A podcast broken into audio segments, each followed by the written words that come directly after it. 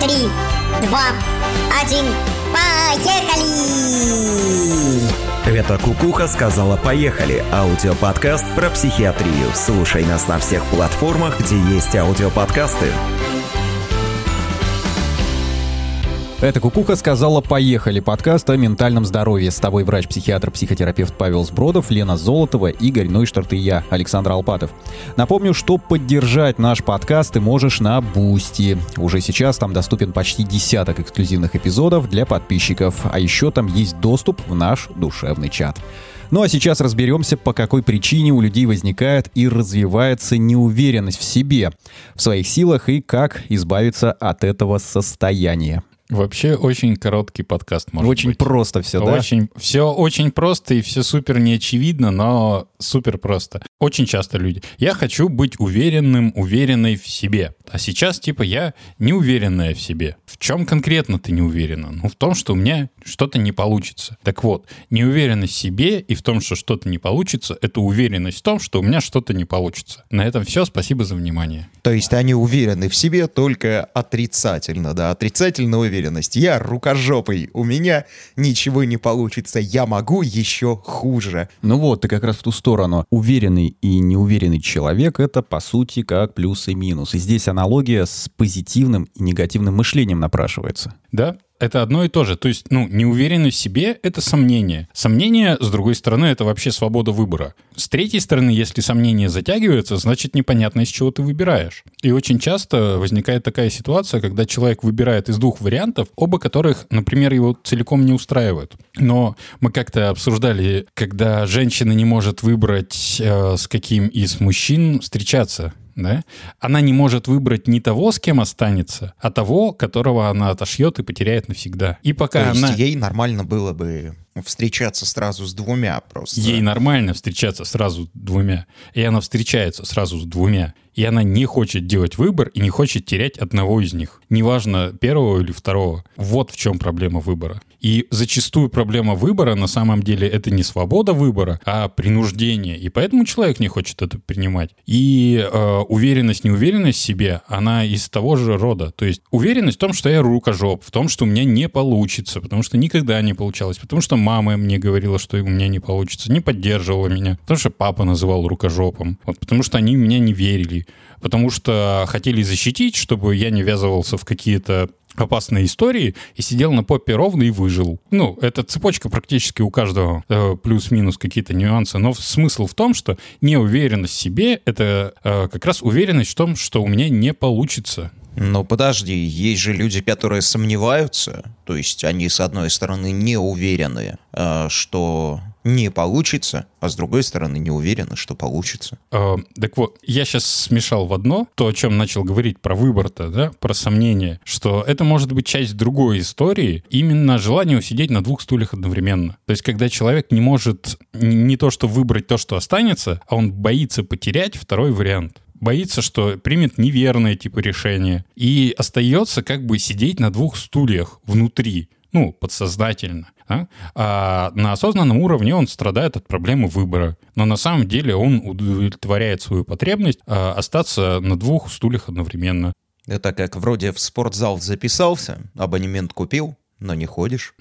Бросаю курить. Я и курю, и не курю одновременно. И таких вариантов очень много. Ну а если брать еще менее абстрактную историю, а, ты не уверен в себе, в своих силах, либо ты уверен в себе и идешь э, и делаешь тот или иной поступок. Допустим, в рабочем процессе тебе нужно сделать определенный жест, определенный шаг, определенную манипуляцию, там, или, к примеру, выйти на сцену, или выступить перед людьми, да, это вот как более яркие моменты, где может неуверенность проявиться, или ты можешь спокойно выйти и что-то сделать. Вот это, наверное, более часто встречается у людей, и обычно с этой сферой как раз связано большинство вопросов и проблем и многие люди, оперируя этим, это, по сути дела, страх. Страх, страх ошибиться. Они не предпринимают каких-либо попыток что-то сделать, несмотря на, что, на то, что искренне этого хотят, и ситуация к этому предрасполагает. Так вот, уверенность, которую большинство жаждет, уве- неуверенность в своих силах вообще нет. Это, ну, это, вот это вся вопрос уверенность-неуверенность, это ну, такая пучина самообмана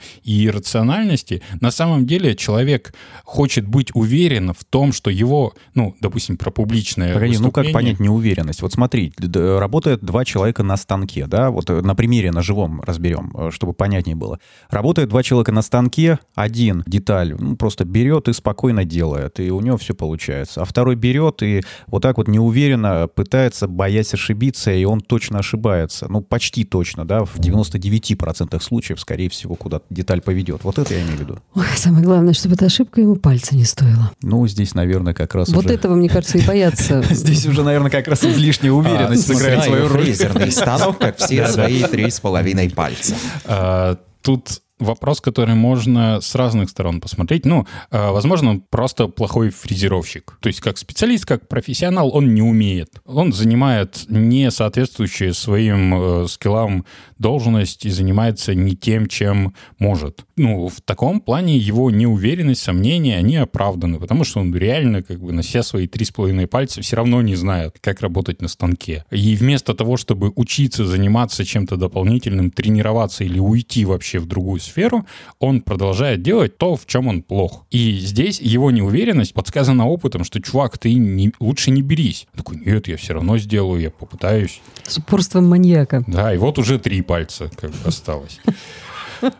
А, Я, я говорил, это очень все, вся сфера иррациональна, и за ней скрывается не то. Чаще всего это связано, если, ну, страх, э, страх ошибиться. Ну, давай возьмем не фрезеровочный станок, а публичное выступление. Человек не уверен в себе. Перед выходом на сцену он краснеет, он боится, него потеет, начинает подташнивать, бьется сердце. Ну, тревога, страх. Вот. В чем он не уверен? В себе он не уверен? Да нет. Потому что а человек хочет быть уверенным. Он хочет быть уверен в том, что что он сделает идеально, и его воспримут хорошо и поддержат.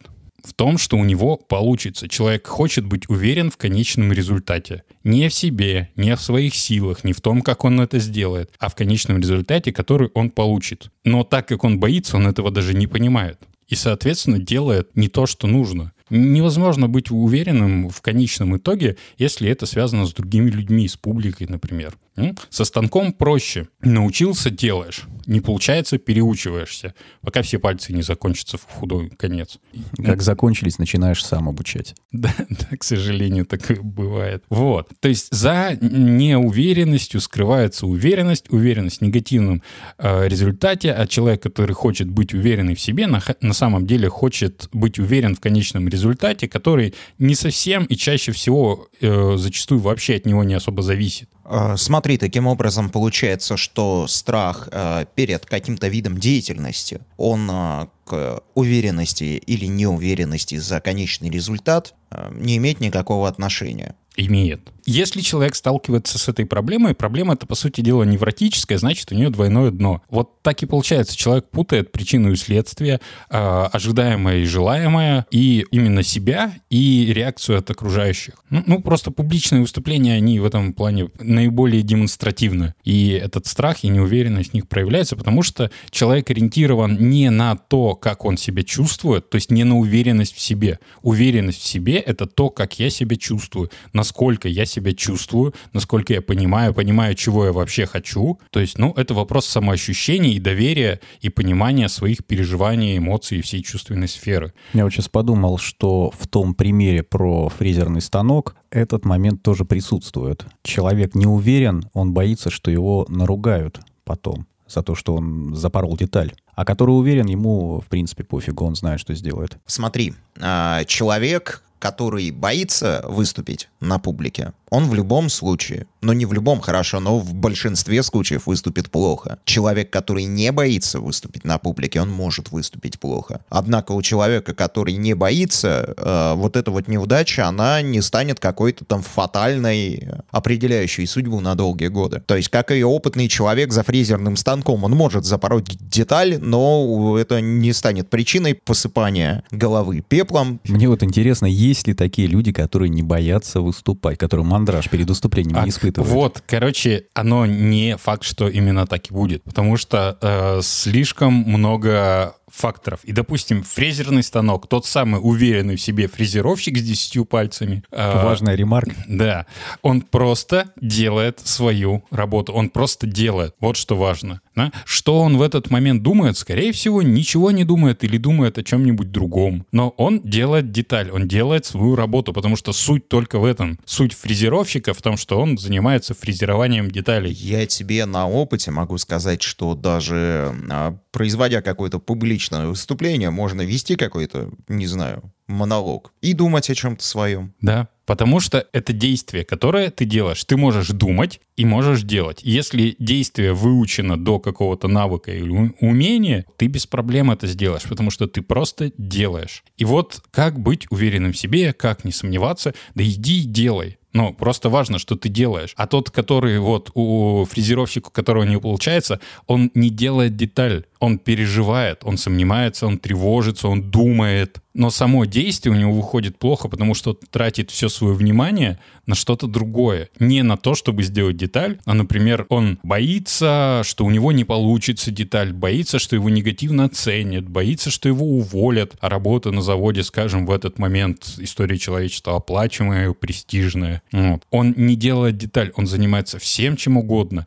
и в своих мыслях находится даже не за этим фрезерным станком, а где-то в будущем, например, в альтернативном каком-нибудь, или в альтернативном настоящем. А что бы было, если бы он закончил университет, а не ушел? И у него бы он- были бы все пальцы. и были бы все пальцы теперь, да. И он бы где-нибудь был каким-нибудь успешным специалистом по своей основной специальности. Вот. И дело здесь не в уверенности вообще, а в том, что он делает не то, что должен буквально. Не то, к чему предрасполагает ситуация. Если ты фрезеровщик, и сейчас твоя смена, будь добр, фрезеруй. Не думай, не сомневайся, не тревожься, не бойся, фрезеруй, потому что ты фрезеровщик. И тогда, быть может, ты сохранишь себе пальцы и станешь, наконец, пианистом, как мечтал. Ну вот с драками та же история, знаешь. Это вот когда на тебя кто-то быкует, ты можешь стоять, думать, да что-то я, наверное, не так хорошо дерусь. И пояс по карате у меня есть, но желтый. И штаны сейчас, возможно, тоже будут цвета пояса для карате.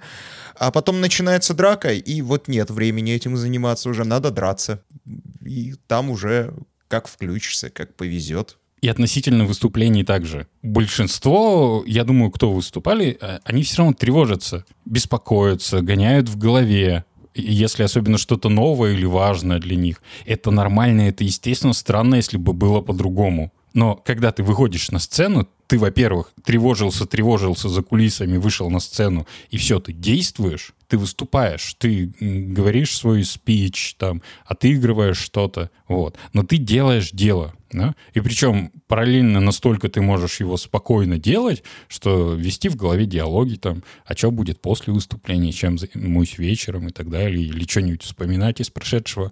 И ты сделаешь свое дело. А вот по поводу оценки, то есть результатов, в котором многие хотят быть уверены, не себе, в результате, вообще не от тебя зависит, а от публики, причем от каждого конкретного человека, который на тебя смотрит. А он может смотреть вообще не на тебя. Ну, большинство людей сидят у себя в голове и гоняют мысли. Они не находятся в настоящем. Вот. В каком контексте выступаешь? Какую реакцию ты получишь? Ты можешь быть идеальным спикером, прекрасным э, специалистом, замечательным фрезеровщиком. Ну, важно, на что ты уделяешь внимание. На оценку окружающих и ориентируешься по ней и боишься ей, тогда страшно начинать, потому что ты за нее не отвечаешь. Это вопрос контроля. Мы не контролируем результаты других людей. Мы можем просто что-то делать. И делать настолько эффективно, насколько мы умеем. да. Я думаю, на заре, на начале каких-то публичных выступлений было тяжело. Все киваете. Игорь не кивает. Слушай, у меня были э, феерические опыты. Э, Я для себя вот какие интересные выводы сделал. Ты когда боишься и выходишь, у тебя как раз вот этот автоматизм начинается. Когда ты сам где-то, вообще не здесь, а тело, оно уверенно барабанит тот текст, который ты должен произнести прямо сейчас, дает какие-то эмоции и прочее. А вот осознанности, нахождения в этом самом моменте, ее вроде бы и нет. Ты ведешь себя как фрезеровщик с десятью пальцами. Ты просто делаешь свое дело. Смотрите, это все, ну, можно так сказать, острые случаи, когда человек сталкивается, по сути, э, с ситуацией, с какой-то конкретной проблемой, и тут же происходит реакция. А если взять своего рода хронический случай, когда человек по жизни не уверен в себе, да, вот неуверенно себя чувствует, и по ходу этой самой жизни он в любом случае будет взаимодействовать с большим количеством людей, и всегда будут находиться кто-то, кто лучше, чем вот этот конкретный человек неуверенный, делает те или иные вещи. А человек тем временем может стать управляющим, директором, прорабом или бригадиром, и в этот момент, возможно, какие-то проблемы в социальном взаимодействии. Угу. Напомню, что неуверенность в себе — это уверенность, что у меня не получится. Вот. Или получится плохо. Ну, чаще всего, да, у меня получится плохо. То есть неуверенность — это уверенность в негативном результате. Есть определенное количество, я думаю, оно очень большое, успешных людей, кто на самом деле вот глубоко испытывает внутреннюю неуверенность. Синдром самозванца, да, очень распространенная вещь. Периодически каждый активный человек с ним сталкивается. Ну, сейчас далеко уйду, но, в общем, синдром самозванца идеально это раскрывает. А, Дело в том, что получается, есть реальность, где человек успешен, и есть его внутренний мир, где он не успешен. И реальность-то доказывает, что у него получается лучше, чем у других. Но он уже прораб. Он уже прораб, он может быть уже директором, он может быть известным публичным деятелем, он может быть высоко оцененным специалистом в своей сфере. Но внутри себя до сих пор считать себя маленьким мальчиком и маленькой девочкой, у которой не получится. Слушай, ну это же должно что-то выдавать, не знаю, в поведении, еще в чем-то. То есть он себя как-то ограничивает, получается. Он себе чего-то не разрешает. Он, скорее всего, очень лояльный начальник. Мне что кажется, такой, ну, как- нет. Нет, нет. Это две разные сферы, две разные действительности человека, а, которые очень часто не соприкасаются. Иначе, если бы со- соприкоснулись сферы эти, то есть вот его внутренняя уверенность, что он, он плохой, если так, ну, вообще это, ну, крайняя степень, да, когда родители говорят ребенку, что ты плохой. Не то, что ты плохо делаешь что-то или у тебя не получится, ты сам по своей природе плохой. Вот. Ну, большинство таких, они застревают на социальном дне, но некоторые вырываются вперед. И получается, есть две одновременных реальности. Реальная реальность, где человек успешен, и его воображаемая реальность, где он, у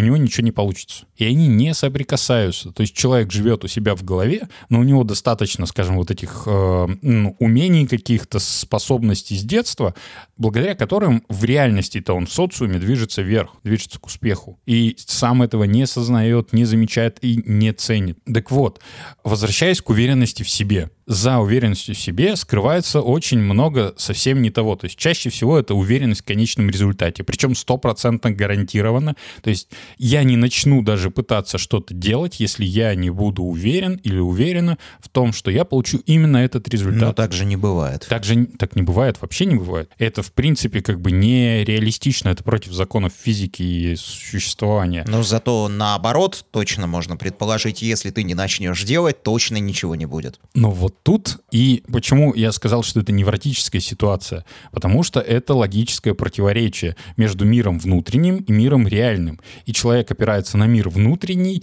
не обращая внимания на то, что происходит в действительности. Из-за тревоги, страха, вот самой о, внушенной в детстве уверенности, что у него не получится, потому что мама и папа так сказали, они-то большие, взрослые, они знают лучше меня, а?